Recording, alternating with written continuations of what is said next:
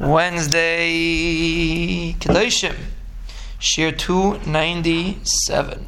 We're holding Perek Beis Pasuk Yudches, and we are discussing after David technically won the battle. There were three sons of Tzuria. Who was? Anybody know? Tzuria was Yishai's sister. Tzuria is a woman's name, not a man's name. Tzuria was Yishai's sister.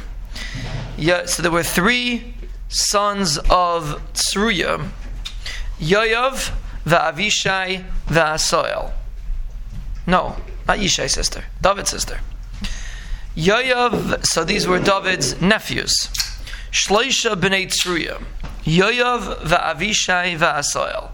These were the three brothers that were uh, with David throughout the situation. Va'asoil kal beraglov. Asoil was a very light-footed individual. Ka'achar hatzvoyim asher He was able to run very, very fast. And it's interesting. So, why is the Torah stressing? Why is the Navi stressing this? So, the Sfarim say, I mean, the uh, Radak says, because there was a mokum to say that his physical capabilities would help him win the battle. And Emil, that was the um, that was in a sign since he was so so so uh, fast. So maybe he would he was he, he relied a little bit on his light-footedness as opposed to the Ribono Shel Olam, which is why he ultimately fell. V'yirdef Asol achri Avner, Asol chased Avner, alachas al Avner. So Avner was running away, Asol was chasing him. It was a battle, he was chasing him to kill him. Now this is a case of a raidif, because Asol was trying to kill Avner, he was a raidif.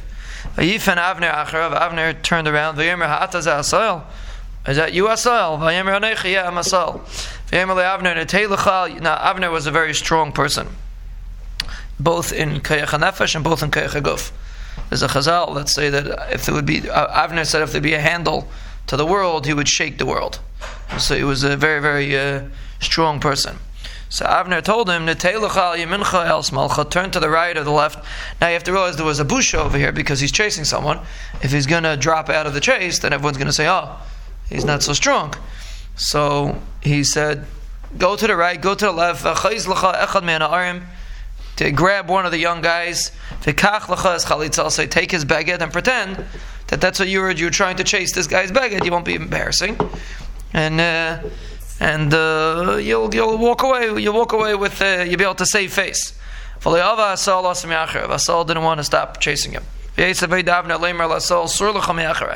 said, "Turn away from behind me. Lama Why should I kill you? How am I going to face Yoav, your brother, if I'm going to kill you? You're right. If I'm going to kill you, so it's not a good idea." He would, it was not maskim to turn back.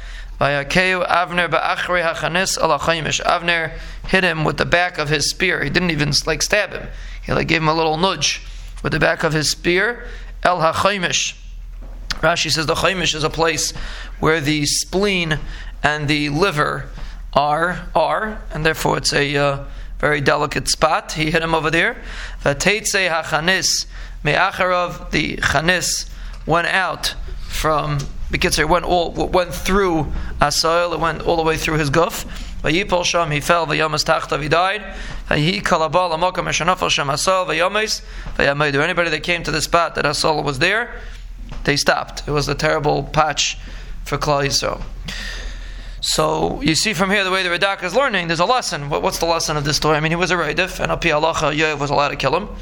But Lamaisa, the lesson is Dr. Radak that he shouldn't have been Beiteach in his light-footedness and he should have relied on the Rebbeinu. And because he chased him, and be in Hilchas Ishtadlis, Itaka should have turned back because Avner was much stronger than him, but he was re- he was relying on his abilities, and therefore he was punished and he died.